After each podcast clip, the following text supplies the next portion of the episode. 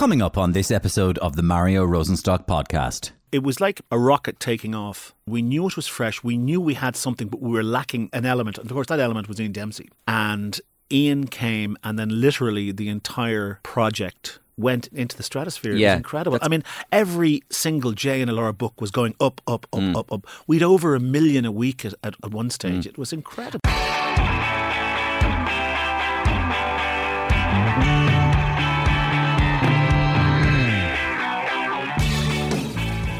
Well, I had the pleasure of working with Phil Cawley in Today FM for over 20 years. During his time in the station, Phil presented one of the most listened to weekend radio shows in the country. He also regularly stood in for many of his Today FM weekday presenter colleagues, including Ian Dempsey. And so Phil and I got to work together and got to know each other on The Breakfast Show many times, something which he admits freaked him out quite a bit. And you're about to find out why. Phil is a genuine legend of Irish radio, one of the good guys, and he's also a real character. We got stuck into all sorts of things during our chat, like the history and the future of Irish radio, the mad things he has experienced while DJing at weddings, including bridezillas and cocaine fueled guests, meeting Elton John in Las Vegas, and why he thinks he might be on the spectrum, and lots more. I remember actually doing a wedding. It was a beautiful venue. It was extremely well organised, and there was no atmosphere in the wedding because I'd say 60 to 70% of the guests at that wedding were out of their tree. And I'm including the bride and groom on this one, mm. who will probably never remember their wedding. I kind of have this spectrum dar. Yeah. I kind of always know when someone's a bit odd hmm. or you think they're angry when they're, they're just nervous, they're just afraid. And I will always, always insist on making an approach. I drove an unmarked van for a pharmaceutical company delivering drugs to Cloverhill, right? Mountjoy, Midlands, and Portlaoise prisons. Wow. Every drug you could think of, the back of my little van. My full chat with the radio legend that is Phil Cawley coming up in a couple of minutes. But first, the big news this week well, there's loads of big news as always, but Brian Dobson is leaving RTE a year early. Uh, 37 years after uh, joining them, and what a legend uh, Brian Dobson has been, and hopefully will continue to be. I actually think somebody like News Talk should come along and snaffle him if they had the um, if they had the good sense. But anyway, um, we got exclusive access to Brian Dobson's voicemails this week. How do we do it? Good afternoon. The headlines. The RTE News and Current Affairs legend, Brian Dobson, is to leave RTE after 37 years of magnificent. Oh, that's me. Leave a message. Dobbo! It's Tubbs! Over in London, heard the news! Oh, you, well, you are the news! ah, listen, Dobbo, get over here to London. Myself and Chris Evans, Graham Norton, we're like maggots. We're like kids at the back of the classroom. We're out in the lash every night. Oh, and the newsreaders over here, they're crap. you clean up, Dobbo. Get over. Ha! Uh, uh, how are you, Brian? It's it, it, it, it's Bertie Ahern here. Just wanted to say, uh, uh, w- well done on on the 37 years, and I, I remember the interview we did together when when when when when, you asked me where, where, I got the money, and I became I, became I became emotional, and well, uh, actually, I'm I'm filling up now here here in the house. I don't actually, I don't actually own the house. Uh, I was just saying that the, I just have a lend of a house from from from a friend of mine, a good friend. But uh, anyway, well, well done, Brian. Thanks. Brian, it's Louis Walsh. Idea, RTE News, the musical. I've been on the phone to loads of other Anne Doyle and Eileen Dunne. They're up for it. Aengus Mac Grianna says he's interested if you go for it. This could be huge, Brian. It's Mamma Mia with newsreaders. Let's do this. Okay, let's head straight over to the studio. By the way, exclusive comedy, of course, every week on the Mario Rosenstock podcast. And don't forget, you can contact me um, directly. It's Mario Rosenstock at gmail.com. I read them all and I get back to 90% of them. Okay, let's head over straight to the studio where Phil Cawley is ready and waiting. This was actually not the first time we had tried to do this interview, and so I had to start by apologising to him. Phil, I'm so sorry. I'm so sorry. Why am I sorry, Phil? I know why you're sorry because um, when I came in the last time, uh, as well as being in an emotional state, right? Um, because it was my first time in the building in a while.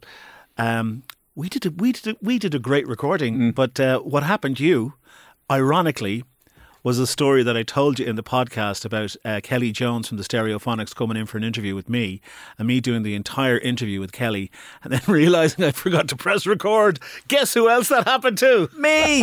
well, I didn't press. I didn't. Well, f- sort re- of. forget to press record, but we had a big technical problem, a kind of a glitch, a, um, a gremlin in the computer system, and I had to. We had to ring you. The groveling email. I know the groveling email. We had to ring you and say, Phil, that uh, thanks for coming up to Dublin and doing the hour-long interview with Mario, and then and cycling home again, or, or, or driving home again. Yeah. And now we've lost it all. If I was a cynic, I would have thought it was sabotage. Oh, Phil, we were so embarrassed. The only time it's ever happened. and what you so you had happened to you with Kelly Jones and Stereophonics? Yeah, and, and he was very gracious because I went to him and I and I just went out. And I was I was red in the face and everything. I said, Kelly, look, thank you so much for doing the interview, but um, I'm afraid I didn't record it. And he was with all the people from his record company as well, and they were kind of they were just waiting for him to say, yeah, well, forget about it. But you know, he said, oh, ma- you know, his best Welsh accent, which I can't do. He said, come on, let's go do it again. Ah. Wonderful, you know, and, great. and, and that's why I- I've liked the Stereophonics ever since. I think Cliff Richard did that with Ian as well, and I think Cliff Richard came back came back and Well, that, well, is that a good thing or a bad thing? to do it again. No, no, if Cliff's recording didn't come out. So why were you in an emotional state before you came in the last Well, time? it's just you know, I mean, I was in Was the it because building it was here. your first time back in the building in a yeah, while? yeah, I was in the building for so long, and it was such a major part of my life, and it was brilliant. It was great. I was privileged. It was wonderful. And then you know, when it finished two years ago, I, that was it. And then literally two years to the day, I'm, I'm coming back in, and I was grand. And when I got to the car park just next to the building here, I started to shake a little bit, and I hmm. rang my wife and I said, "Rochelle, what the hell is wrong with me?" And I said, "I feel, I feel emotional, and I feel, you know, a little overwhelmed." She says, "Go on." And then I got into the building, and then a few people recognised me and, and, and brought me up the stairs to this this floor. And then I was sitting outside, and I was trying to kind of practice my breathing. Is that? Wim Hof and technique. then everybody coming in the door, Phil, Phil, Phil, how's it going? And then that kind of made me feel a little bit better. But uh, yeah, it was it, it was different. Now I'm grand today. I don't know if you can reproduce the emotion that you delivered that day, Phil, but, but I'm only joking. But what I really mean to say is that you were coming back after, you know, about 20 years into FM. You were one of the absolute originals. Yeah, I was here for Radio Ireland. And I yeah, was, tell us I about was, your memories. Go on. Give us well, a little gosh, biog. um, well, in 1996, I went for the interview for Radio Ireland, Mm. which was um, the the new national, and I was blessed. I got it, Mm. and I went uh, from from local radio all of a sudden to to national radio, and we started with. An, inc- a beautiful building, and every show had a budget. Every show had a theme song uh, written by Bill Whelan Mm, oh, yeah. and mine was kind of Uilleann pipes and and then I had this music show in the afternoons, uh, which was pretty much the same for twenty years, and it was an unusual time because the radio station was hemorrhaging money like nobody's business, and only John McColgan was prepared. I mean, he he like the guy deserves credit because he held out, held out, held out, and eventually took all the research that was coming forward. Look, this is just not going to work. Now, having said that, it wor- eventually worked for News Talk, who did a, a great job of talk radio, but for us, we needed to do something, and that's where Chris Evans came in. And uh, he came in at the time with his uh, Ginger Media, and they put a plan in place for what is essentially Today FM, and they came up with the name Today FM. Mm. And we were all there at the time at the meeting going, Today FM, that's not a great name, is it? Mm. It's not, no, no. But mm. of course, were we wrong? um, and then literally, it, it was like a rocket taking off. From the time we started, we knew it was fresh, we knew we had something, but we were lacking a, a- an element. And of course, that element was Ian Dempsey. And Ian came, and then literally the entire project went, you know, into the stratosphere. It Yeah, was incredible. I mean, every single JNLR book was going up, up, up, Mm. up, up. We'd over a million a week at, at, at one stage. It was incredible. And that's because Dunphy was at the other end of the day. And Yeah.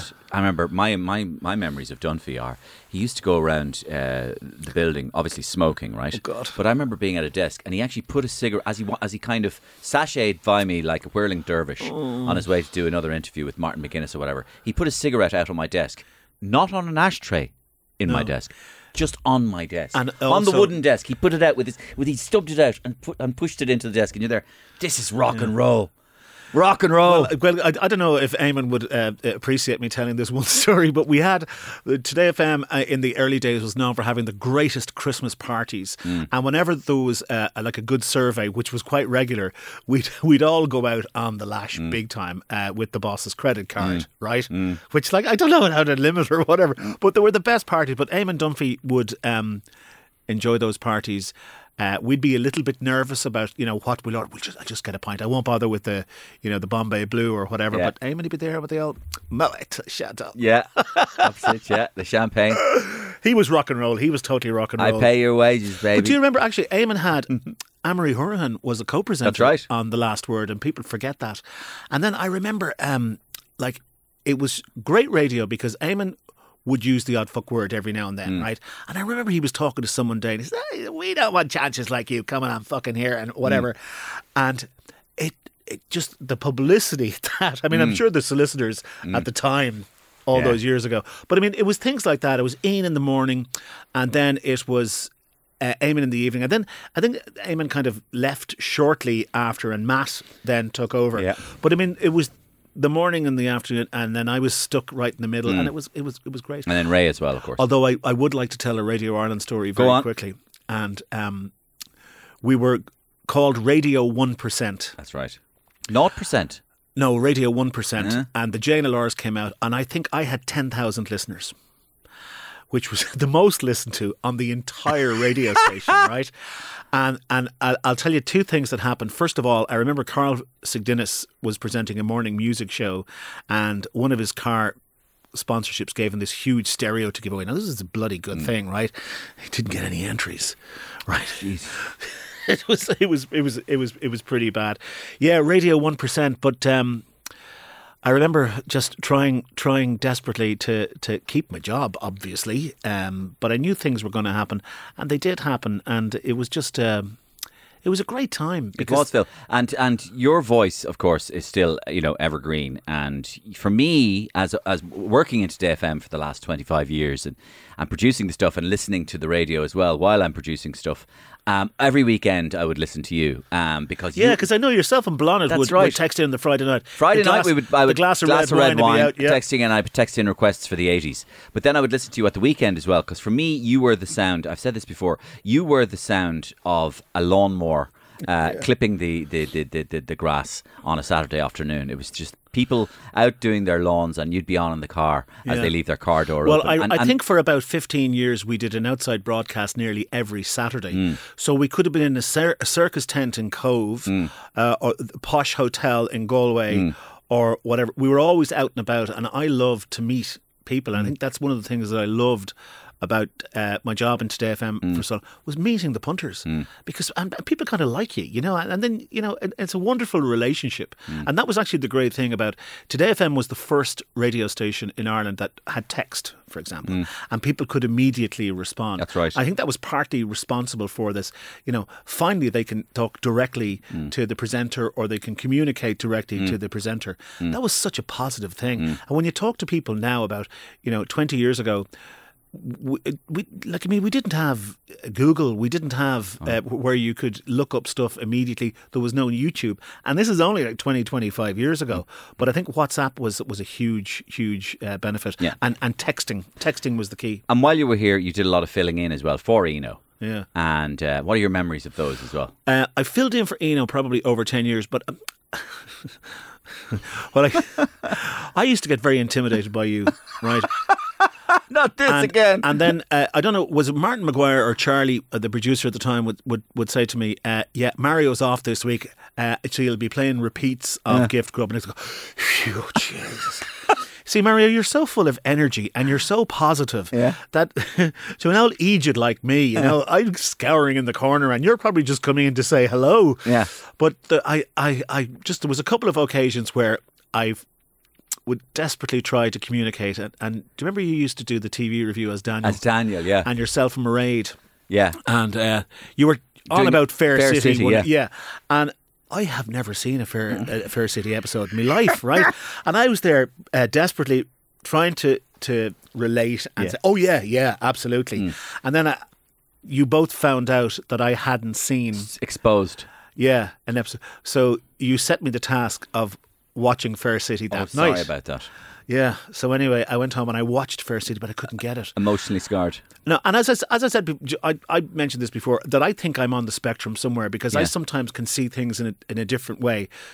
The following morning, when the review came, and I was asked by yourself and Mairead to give me the review of Fair City, all I remember saying was, "Okay, a, a blue Renault traffic van drove into a car park, and then when they got out of the van, it was a transit." And you were looking at Mairead, and Mairead is looking at you. What? But Phil, that's not big on the spectrum. That's literally all that happens in Fair City.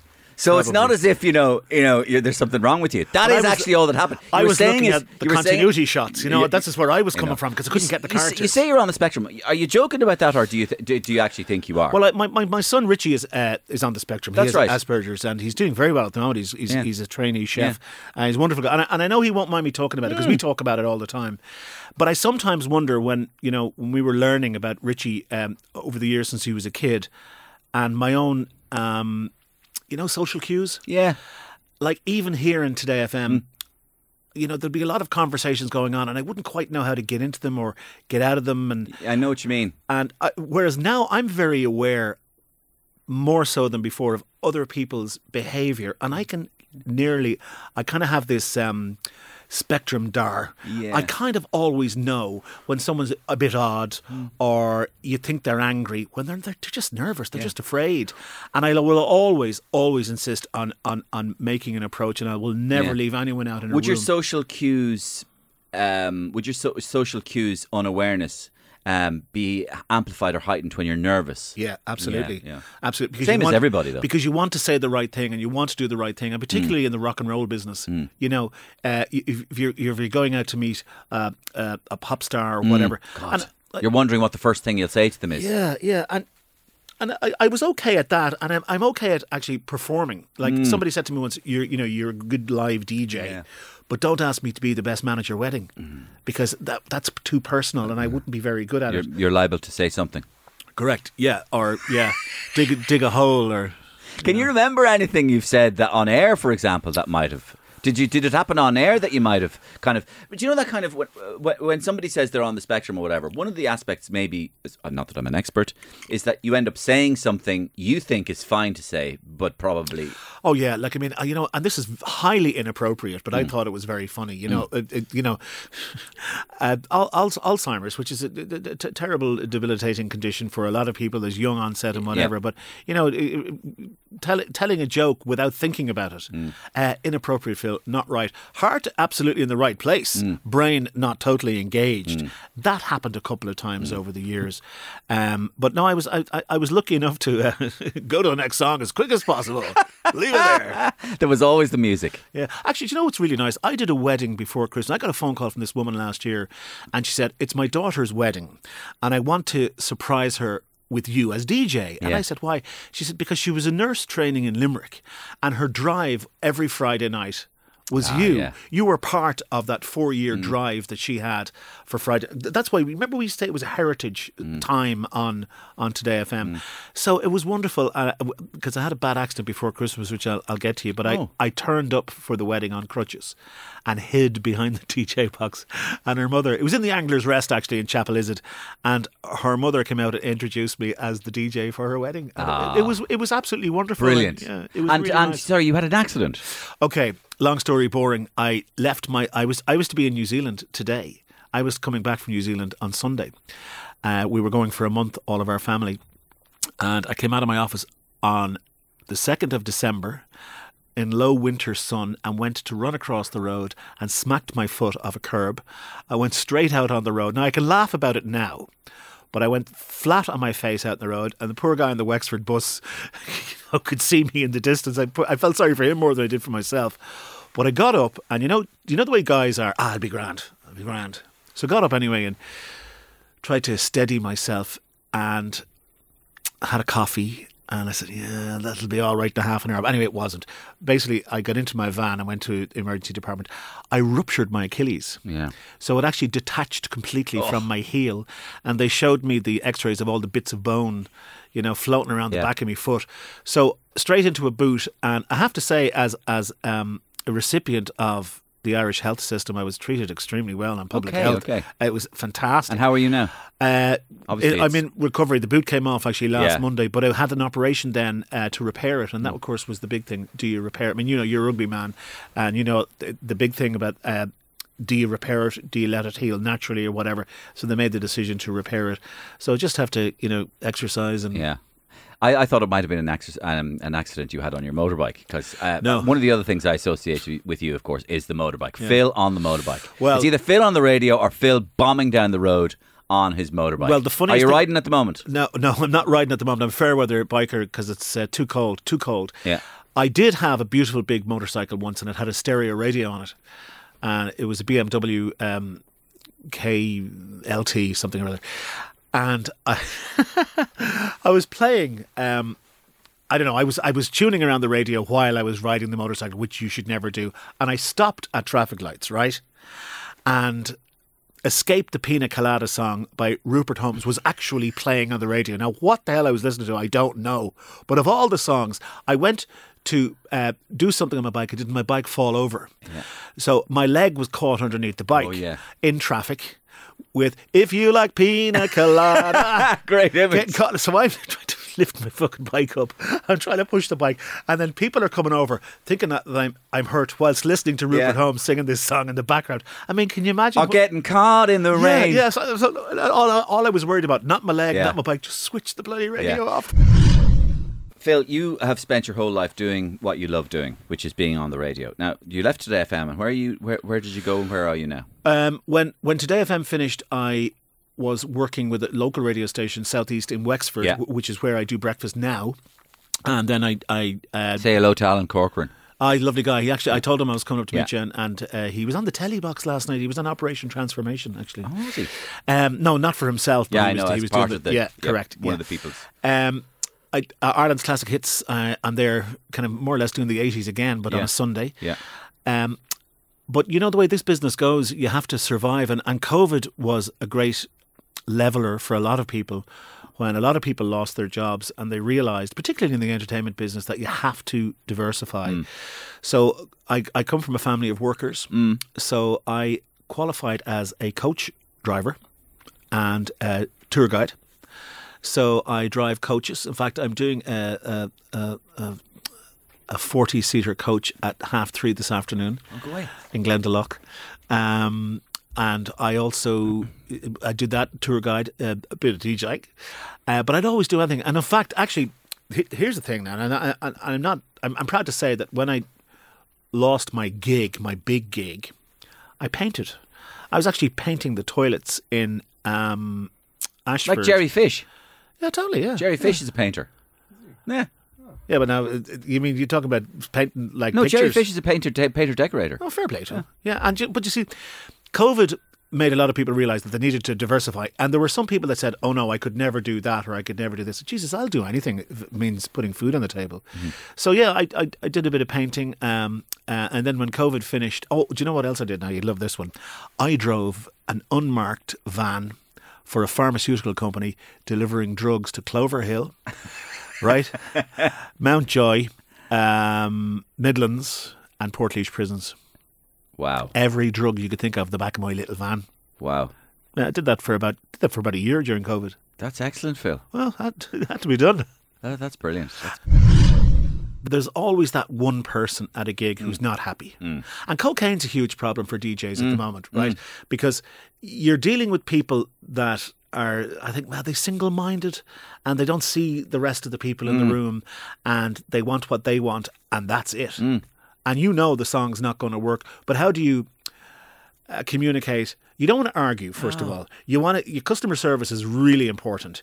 And you're always, no, I'll do my best for you. You leave it to me, you know. And then the, the row will always progress. And you- you're saying, look, this is not my first rodeo. My job is to keep everybody happy and I'm going to do my best for you. You got to trust me on this. But there are gigs now where it's just impossible. And you know what, Mario? It's actually getting worse. And even at weddings. Are you noticing this, uh, Phil? This is an, this is something I'd be interested in, in hearing now because uh, you hear quite a lot of discussion on uh, in the media about the increase, a dramatic increase in, in the use of cocaine in Ireland, and how basically in any small town in Ireland, Yeah. cocaine is five minutes away. If you it, from you. To, Oh, yeah, for you to I- I have- But I are have- you seeing it? Do you see it in your own experience? Yeah, yeah, and and I'm seeing it more than ever in places that I'd never expected to have seen it. Now, you know, how does somebody on cocaine manifest? How does it manifest? I don't know the the jittery hands, the the the, the jittery expressions. That's kind of where I am. I'm not, you know, a, a total expert. It may not be cocaine. It may be another drug, but Yeah. it ain't alcohol. That's for sure. But you're seeing this more, are you? Yeah, I have a friend of mine Yeah. works for Chris actually, uh, the the drugs counselling people, Mm. and he told me that um, he's getting more and more farmers in now, Yeah. young young farmers Yeah.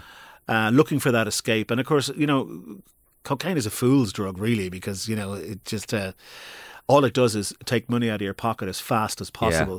You know, it, it's it's a crazy, crazy drug. Oh, and, and I think what- what- Farm. I just can't even. yeah, I yeah, mean, and these farmers are these are cocaine. good. These are good, hard-working people Mm. that have just got a taste for something to escape, and then they get trapped. Yeah. and, and it's uh, some of the stories he was telling me. They're quite upsetting because Mm. people are losing houses, um, families, and um, I'll give James a big shout out. Uh, he's a, he's a good guy. I know he does good work. Mm. Um, but uh, yeah, no, I, I am seeing it an awful lot more, and you have to be prepared for that. And you know, it's not just in Dublin or Cork. Oh, no way, You know, yeah, yeah. It's Oh, yeah, it's, it's everywhere. everywhere. It's quite sad. That's and that's a marked difference to what you would have seen in the Yeah. eighties, nineties, and even early two thousands. Yeah, yeah. I remember actually doing a wedding um, uh, for a very well-known wedding planner, and it was a beautiful, beautiful venue.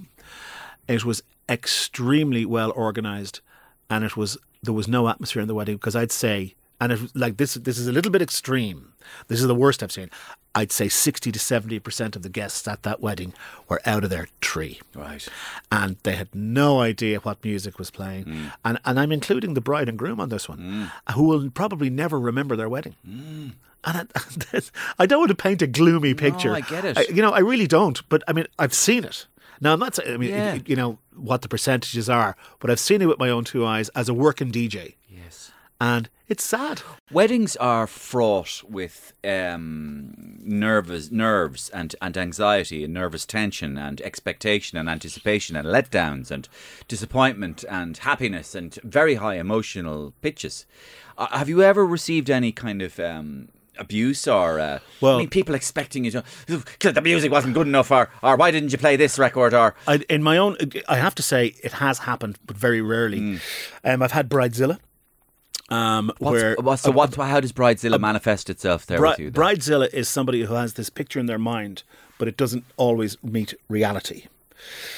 Sometimes you'd get um, a bride who would want to walk into a piece of music a certain way, not realizing that you've got to coordinate something like that. So you've, you've got to have a manager by the door. You've got to let people know, and, and, and it wouldn't quite go to plan, and she'd be distraught with tears over something that everybody else is really small. I did have one guy, and I would think I don't know whether it was in Adare or whatever, and uh, he was a lovely guy when he was sober. And in fact, this this was only about this was literally just before COVID.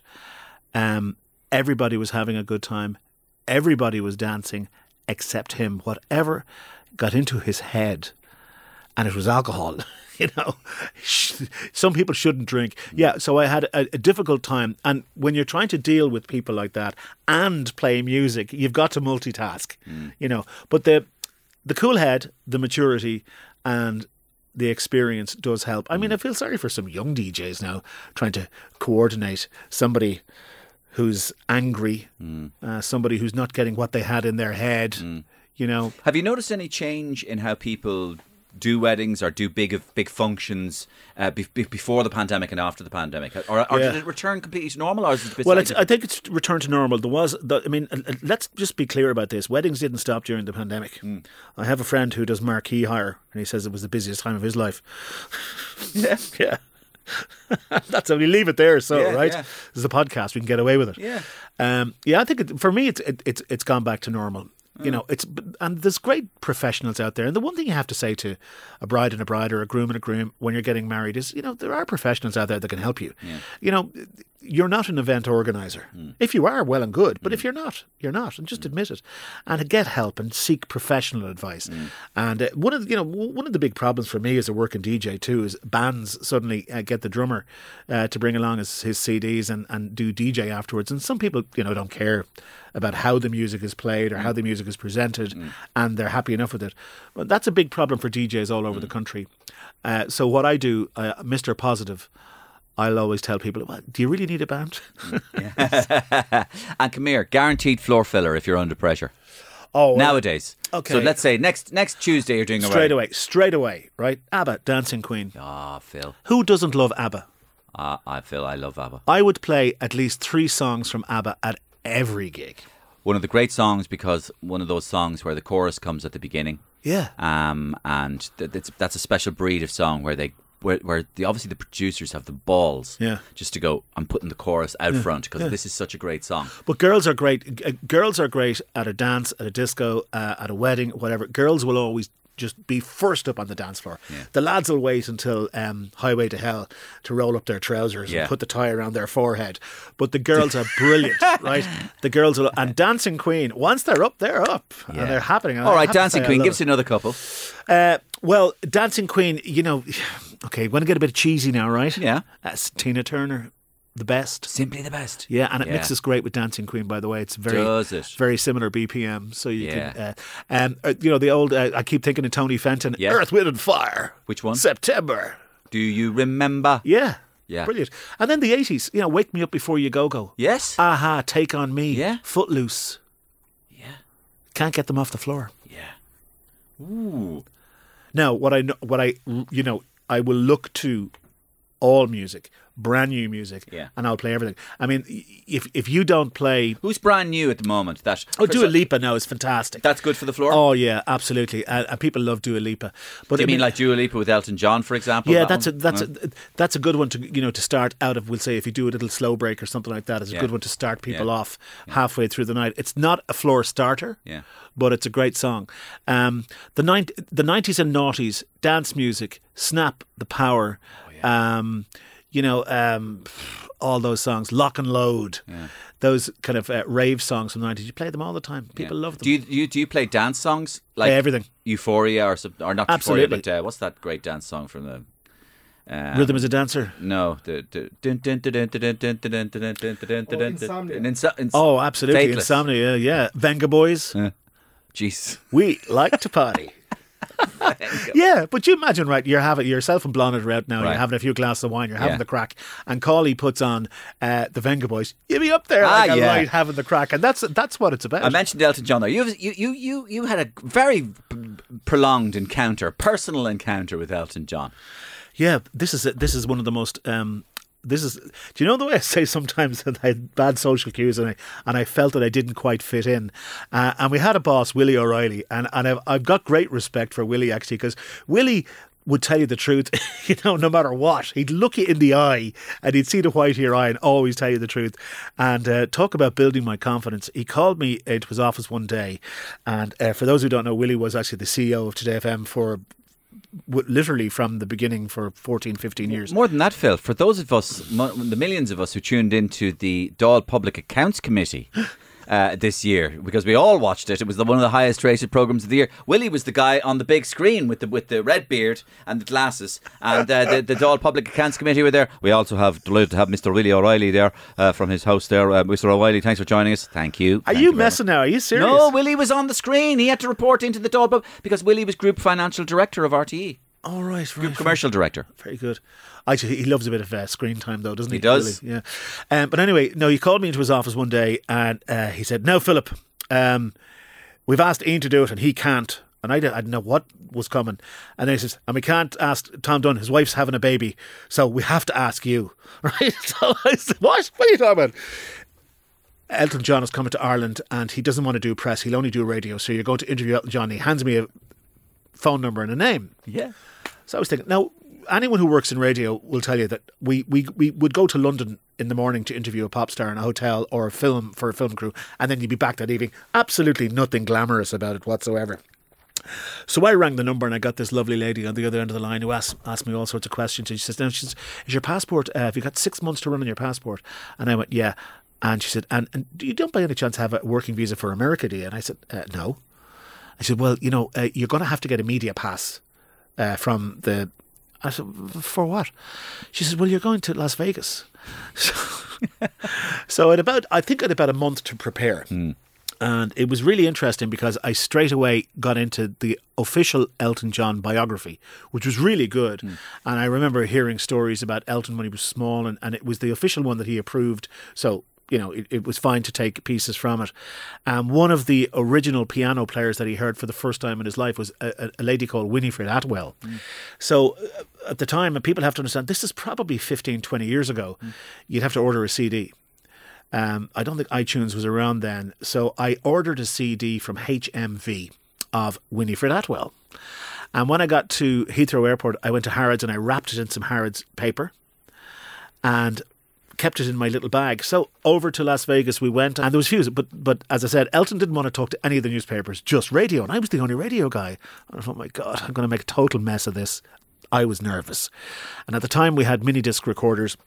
And when we were staying in Caesar's Palace, when the gig came, we were all going to the gig, but I was the only one that was going to the furthest green room away where Elton was to be waiting. So in I went uh, with my recorder, and I when I can hear the metallic sound of my hand shaking with the wire and the microphone going into the machine because my hand is shaking. So Elton greeted me in a shiny Adidas tracksuit, and he had a little cocker spaniel dog called Arthur. Now, I love Cocker Spaniels, uh, was brought up with uh, Spaniels. And so my immediate thing after shaking hands with Elton was to ask him about the dog and specific questions about. And so that tweaked his interest because I didn't, you know, do the rock star thing. And then I said, oh, before we start, I said, I just well, I got you a little present and I gave it to him. So he totally relaxed with me, you know, and I I think I probably just pressed all the right buttons and whatever. So uh, did the interview and um, which probably wasn't my best interview, but it was an interview, and I got the little "Hi, I'm Elton John. Come and see me in you know wherever, whenever." At the end of the interview, Elton said, "Will you bring me out and introduce me to the journalists?" I said, "Absolutely." So, of course, I brought Elton out uh, to the two green rooms down where the journalists were there having their bottles of Bud and their fresh fruit salads and whatever. And I said, guys, um, Elton wants to say hello, and I interviewed them. And then he did some great questions. Uh, Eddie Rowley asked him a terrific question about, I think Brian McFadden. Um, Elton was doing stuff with Westlife at the time. So it was a wonderful experience, and everybody got copy. Everybody that they weren't originally going to get from Elton personally. Their copy was to be the concert. It was the Red Piano Tour. So uh, we went to the concert itself, and he gave us a huge shout out from the piano, which was amazing. Nice one. Absolutely, Uh, and I'll never forget that. And I was privileged to have uh, had that experience. Yeah. And he's still as big as ever, of course. Oh yeah. And Coldplay Disaster. I Yeah. can't remember this one now. Well, um, Remember, uh, Coldplay's first song was it Yellow or uh, I think it was Yellow was that was their that was their first one, and they were their they were experiencing a meteoric rise to stardom. I mean, it was just happening, and EMI, I think at the time came in here. I think it was probably Jill Waters actually, and she says. Typical, right? They were coming in to do an interview with Tom Dunne or something like that, and something happened and they couldn't actually give them to Phil, right? No, no prep, nothing. It was probably the worst interview I did. I didn't know who Coldplay were. I mean, a week later, everyone knew who Coldplay Yeah. were, right? It's a bit like a few of the lads uh, went to see Adele in concert in um, the Olympic or the Olympia, Yeah. right? Like a year before, Yes. she, you know, Yes. and there was there was only half full. I know. So it was that sort of a thing where, and Chris Martin, by the way, is a lovely. Oh gosh, he's a lovely guy. Yeah. I mean, I mean, what I'd give to see Coldplay in concert now. Yeah. But yeah, it was one of those horrible interviews. And it is funny, isn't it, the way you can meet these, you, you sort of inadvertently bump into these stars. Um, I remember uh, about 2007, I think it was, maybe six or seven. And this could probably be checked on Wikipedia because you could look up Amy Winehouse. But this girl came in to be interviewed by Ian. And uh, we were just hanging outside the studio and we were chatting away to her there, me and Paul McLoone. And uh, it was Amy Winehouse, and she was Oh promo- it was promoting her. She was just with nobody, and she That was new uh, show is out actually. That film is Yeah. actually being made, and Yeah. the Bob Marley one is out. Actually, Yes, just that's talking- right. yeah, I'm looking forward to that. Yeah, and she was promoting. I think it was Frank. That was their big album, Yeah. and uh, she was promoting that. But nobody really knew who she was. She was kind of big in Yeah. sort of, in if you for want of a better expression, indie circles, and she was kind of going to be a, a, a bit of a breaking kind of this. Watch, watch out for this girl. Later in the day, anyway, I think she did Alison Curtis, and then she went out drinking tequila and playing pool with Alison Curtis. No way. Yeah, Alison never told me that. Yeah, it's a great story. And uh, so you have these kind of, and that's the same with Adele and all that. Yeah. You see some of these, you meet some of these stars yeah. just before they kind of um, Look, at I mean, it, even on the floor of um, you know the the radio station itself over the years, A-listers in and out. Mm-hmm. You know, um, but the best one of all was Ant and Dec. Anton Deck, because I'm six foot two, right? they never stood near me They didn't want to be. Si- because I was too tall. really, they just Yeah. didn't want to be compared. Absolutely. I mean, they're smaller than Tom Cruise, Yeah, yeah. and he's small. Uh, who else? Who else would have come? in? It was Michael Parkinson was in with Ian there Yeah. one day. Lovely man. It was a pleasure to meet him. Yeah. like he is, like he's you know broadcast heritage. Mm. When you see people like that, um, I I interviewed Lloyd Cole from the Commotions. Very difficult. Yeah? very difficult. Why? Because he didn't want to talk about any of the old stuff. He only wanted to talk about the new stuff. Yeah. and it's always it, it's always like, and I can kind of understand where he's coming Yeah. from. But I think you have to give a little bit. So you're there. Tell us about rattlesnakes. Yeah, totally. Yeah. Yeah, Uh, it was the last weekend. Yeah. uh, it was a last interview. Yeah. um, so he was uh, he wasn't great. Yeah. but then Ardal O'Hanlon, right? Yeah. Actually, actually, I was filling in for Ian. Yeah. right, and. Ardal O'Hanlon came in for an interview, Mm. and about five minutes before Ardlo comes in, Charlie says, "Oh, and by the way, you can't ask him anything about Father Ted." Was he true. just not in the mood to talk about Father but Ted? he's probably fed up, you know. You're a radio man. Your thoughts on Tubridy? Yeah, and you know, uh, first of all, congratulations. Uh, you, you hit your sketch uh, this week on the Breakfast Show was great. What Uh. Was when was it li- Tubbs in li- London? library books and history or something like that? Oh, Tubbs in London. yeah. No, do you know what? Listen, first of all, we all know Ryan. He's a lovely, lovely, wonderful guy, and I I respect yeah. and admire his bravery. Yeah. Uh, he's brave. I, if it was me. Hmm? And I didn't. I wasn't overly worried about money. I probably would have held on a little bit longer. In Ireland.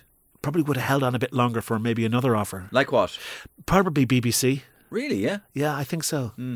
Because I like Ryan, and but So I'm do I. listening to him, and and I I personally like him. Okay, and I listened to him actually on the way up in the car today.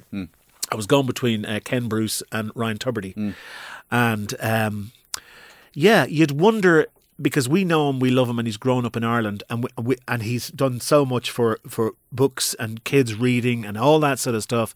Um, will he have the same appeal in a UK market? Because there's a lot, from what I've heard, and I've this is my own ears. He's doing a lot of Irish stuff. Like he had a girl on from Waterford this morning, and she was good crack. She was good fun, but you know, would he have 10,000 people listening in Ireland and maybe a million and a half listening in London? And you'd have to kind of say to yourself, well, your million and a half in London is where your bread and butter is coming from. So you're really going to have to, uh, is the w- right word English, Engl- Englify it a little bit? Anglify, Yeah. anglicize it. Yeah. Ever so. So that would be my only concern. I mean, I, I, I as I say, I'm a huge fan. And I know, yeah, one of the things I worry. I just worry Well, about one of the I things on my sketch is that he kept trying to ask for, will somebody please from the United Kingdom please ring me? I know. And they I say, Ryan, we have somebody on the line from Blackpool. It's Blackpool and County Cork, Ryan. How are you? For having a Yeah. great show. And you know what's lovely? And you know, Sorry, will somebody from the UK, a UK citizen, just ring me, please? But it's lovely because they all say, "Oh, Ryan, we love you, we miss you," and I go, "Oh my God, you know, I'd be heartbroken. I'd be somebody at some stage, somebody's going to go, Ryan, can we have a word for a second? Yeah. What the fuck happened back in Ireland? yeah." Actually, but, th- but that's a talking point that I think everybody has an opinion on as well. I mean, you know, do do I have an opinion on it? Of course I do. I think he was shafted. Uh, but a lot of people that had opinions about it don't seem to understand the way the business of broadcasting works, the way the business of self-employed contractor works, the way the business of a limited company works. You know, uh, Ryan wasn't an employee of RTE, and, and I think that you know that's that's where you need to start from. And uh, you know, you go to the highest bidder That's that, that's the way uh, it works, and he has an agent that does his bidding for him. I mean, if we all had an agent when we were negotiating our original contracts, we'd be doing much better than we are now. That's for sure. I don't think so. Well, I, I wonder because No, I don't think so. But- and I think that I've I've I mean, believe me, I have experience, and I know lots of other people that have had experience. Well, uh, with well, on the- on the it. And successful Ian, ladder- Ian, Ian, for example, would have had experience. He had an agent, and he said, "Listen to this. We won't mention any names." Yeah. Ian said, "I stopped having an agent a long time ago," and I went, "Why?" Because I had an agent, and they went in and they negotiated ten percent less than I was getting, right. but but the other side to that is, you know, and they were going to take fifteen percent of but that. you're at that level for for for for different guys for people who are coming into radio and whatever they they take what they're given Yeah. they have no power of negotiation Yes. because they don't have the experience and and in those cases even to bring in maybe your solicitor to watch you sign the contract to give you a bit of practical Yeah. advice Yeah. because you only get one time to negotiate it if, if you're not in the top 10 and that's the very first one Speaking of Ian, um, just for a second there, I mean, over the years, it's kind of emerged that uh, having talked to him and everything, that how much how much regard he has for, for Larry Gogan. oh yeah Um, well Larry Gogan Larry Gogan is responsible for my radio career how's that? Yeah, Um, I always wanted to be on the radio. I'd done a little bit of pirate here, there, and everywhere, and th- this is a true story. It was it was 1984. I was walking up Grafton Street, and Larry Gogan was in the window of Switzer's. True story. Doing his uh, just a minute quiz. I went in and said, "Can I be on the just a minute quiz?" What age was I? I was 16, I think. Was I? Yeah. I said, Can I be on the Just a Minute quiz? And of course, his assistant, you know, was looking for the demographic housewife to do the quiz. So I was kind of um, stalking Larry ever so slightly, and the demographic house the didn't housewife didn't turn up. And they were just about to go to air. Larry was there with his microphone ready to go. The Just a Minute quiz. And she grabbed me, she says, Do the quiz. And literally, her name was her name Jane. I can't remember, Carmel. But she put me on the chair beside Larry, and Larry has this incredible ability, exactly the same as Dempsey, right? You're the star, not him. yeah. You become totally comfortable. He's actually interested in you. Mm. And I'm there looking at Larry Gogan as this great star, and he's asking me all these questions about myself. and going, "Well, what? Hello?" So I did the quiz. I won the quiz, and Larry asked me. This, this, Larry asked me at the end of the quiz. Um, so, what do you want to do when you grow up? And I went, uh, I want- to uh, do your job, Larry. And so we had a good old laugh at that. Tell me you have a recording of that. I wish I did. No. I think if RTE you probably do, but Oh, to about about six days later, uh, a phone call came to our house at home. Of course, the phone in the hall on the little table, and it was a guy called Bill O'Donovan who said, "We heard you on uh, the Just a Minute Quiz. Larry express your interest in wanting to work on the radio, and we were wondering if you'd like to prepare an audition tape uh, for for us here at Wonderful Two FM." And so I did, and that's so. I'll, I'll give you a few names here now. Right, there was Alan Corcoran. Philip Cawley, Philip as I was known then, Jerry Wilson, Peter Collins, and I can't remember who else. And we all got on this panel, and we did various shows for about uh, three years on um, Two FM. Yeah. and in fact, this is this is the strangest thing ever. I. I, you know, I was only a kid. I hadn't a clue, but I did like I did a year and a half of Night Train. I did uh, a year and a half of a weekend show, and then you know it just it just didn't happen for me. I was way too young. But somebody said on one of the boards, uh, boards sites recently, uh, wasn't Phil Cawley once on Two FM? And someone said, "Yeah, here's a recording," and it and it's me right on the night train, being visited by Gerry Ryan and Mark Cagney, bringing in champagne because it's the last ever night train. ah, I have no memory of it. yeah, yeah. And, and I, I, here I am listening to myself. Maybe I was so in awe of these two superstars coming in, but that was um, that, that that recording is up there. It's on um, boards.ie. Uh, terrific. Uh, Phil, do people love still love the radio, and do people do you, do you feel people still listening to the radio? I have to look at myself uh, and, and think about that. I love the Ryan Tubridy type of radio. I like a bit of chat. I like a bit of music. Uh, because let's face it, we can get our own music on Spotify now. I like to hear voices. I, I'm a big fan of Newstalk. I like the way they do. The, I like uh, the hard shoulder. Um, even I think you know what? I think Pat Kenny's a better broadcaster in Newstalk than he ever was in RTE. That's that's kind of where I am. Um, I, I like uh, Dave Moore uh, in the mornings because Dave will you know do a little piece, but Dave knows when to shut up sometimes, you know, just play a, play a bit of music. There are some uh, radio presenters that don't know when to shut up, and, and and they don't take direction, and you know it by listening to them. Uh, for me, radio, I I have a passion for radio, but I love a bit of personality. Um, I don't like this smashy and nicey type DJ because that's kind of we don't need that anymore. You know, get AI to do that. But I like personality and I like opinion, and I, I like to hear a bit of self deprecation. You know, because you it's important to be able to relate to the audience, and I still think there's life in the old dog yet. Yeah. So from where you're sitting, where you feel that there's still that that that because there's numbers which suggest that radio is still absolutely huge in Ireland. Well, Ireland. Ireland is very unique, first of all, because we love talk, we love chatting. Yes. you know, and that's why radio is doing well. I think local local radio um, has a very important place in Ireland. I think from an entertainment point of view, um, like I mean, Today FM do a great job with entertainment and great music. It's hard though when you see thirty percent of your income being taken straight away from Facebook, and you've got to rethink that thirty to forty percent of your advertising revenue is gone. Um, so you've got to get creative, and that's why there are no more disc jockeys. There are content creators. oh yeah. It's a word I hated when I mm, first mm, heard it, mm. but but if you think about it practically, you know what else is there to do? Because we don't pick our own music anymore on Yeah. radio, so you know, and so you've got to get creative. And I've always, I you know, you know Paul Howard. I, I loved when Paul Howard said once, and Paul's a neighbour of mine, so we do have chats from time to time. Paul said that um, I think it was Maeve Binchy that said to him, "The best content you can get is listening to people." You know, when you meet people, hear them. And even if you're sitting in a pub or on the bus, listening to conversations, you'd be surprised the, the fodder you get from that. And and that's where I, I kind of am uh, uh, on the radio now.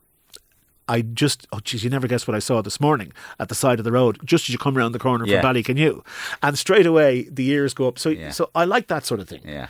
But there is life in radio. I like radio, um, but I, it is it is definitely changing. You'd have to ask the big question. Like I have a teenage daughter that has never listened to the radio, and I ask her. She'd listen if she's forced when I'm on the radio. Her mother has it on in the car. Doesn't even know what the radio is. In fact, I said to her, "Can you name one person from the radio?" She said, "Ryan Tubridy." Right, um, but that's the way radio goes. But then, because we're not recruiting more and more young people to radio as we see these days, it doesn't mean that we should be ignoring the 40 to 60 year olds. And I think an awful lot of radio stations are ignoring the 40 year olds because they're not ABC ones or whatever that blooming thing is. And, you know, you'd wonder about that. And also, one of the biggest threats to radio is um, the smart speaker, you know, and I think it was at Bauer Media that uh, did this campaign recently, which makes you think that if you have a smart speaker in your kitchen, you can ask Alexa or whoever it is to play any radio station from any part of the world, illegal or legal, and it will get an equal playing in your kitchen as your local radio station or your local national station. So I think what they're trying to do is in, in different franchise areas to try and prioritize your local stations and Irish radio stations in Ireland. How they're going to do it, I have no Yeah. idea. But it's certainly something you could think of. Like if Joe Blogs next door sets up uh, Mario Rosenstock FM and it's a, an illegal stream, he doesn't have a license or anything like that, you'll still be able to get him on your smart speaker. Alexa, hmm. play Mario Rosenstock FM hmm. equal to all other stations. So hmm. that's definitely something that's worrying. Are you worried now, Mario? Yeah. Well, actually, yes, you've made me think about stuff that I haven't thought about in a long time. Uh, smart speaker stuff is scary. Yeah. As if AI wasn't enough to be worried about. I know this is where your brand is important and your content is important and your following is important. Yeah. You know, so you got to combine the whole lot, and uh, it's like it's like starting all over again. Phil Cawley, thank you so much for being on the Mario Rosenstock podcast and finally getting it over the line. You are an incredible pro. I'm delighted and proud and privileged to have known you for 22, 23, 24 years. You're a great human being, a great person with a fantastic voice. And long, long may you continue. Phil. Thanks so much, Mario. Thank you. My thanks to Phil Cawley for coming up again and uh, redoing the interview. Um, it's always a tricky experience to do that, but, but actually, the second interview was rather different to the first interview. Um, and uh, great to catch up with Phil. Um, once again, thanks to you for listening. Um, if you can do me one favour, just tell one other person that you enjoy this podcast and tell them, tell them to subscribe and follow, maybe like yourself. Thanks. See you same time, same place next week.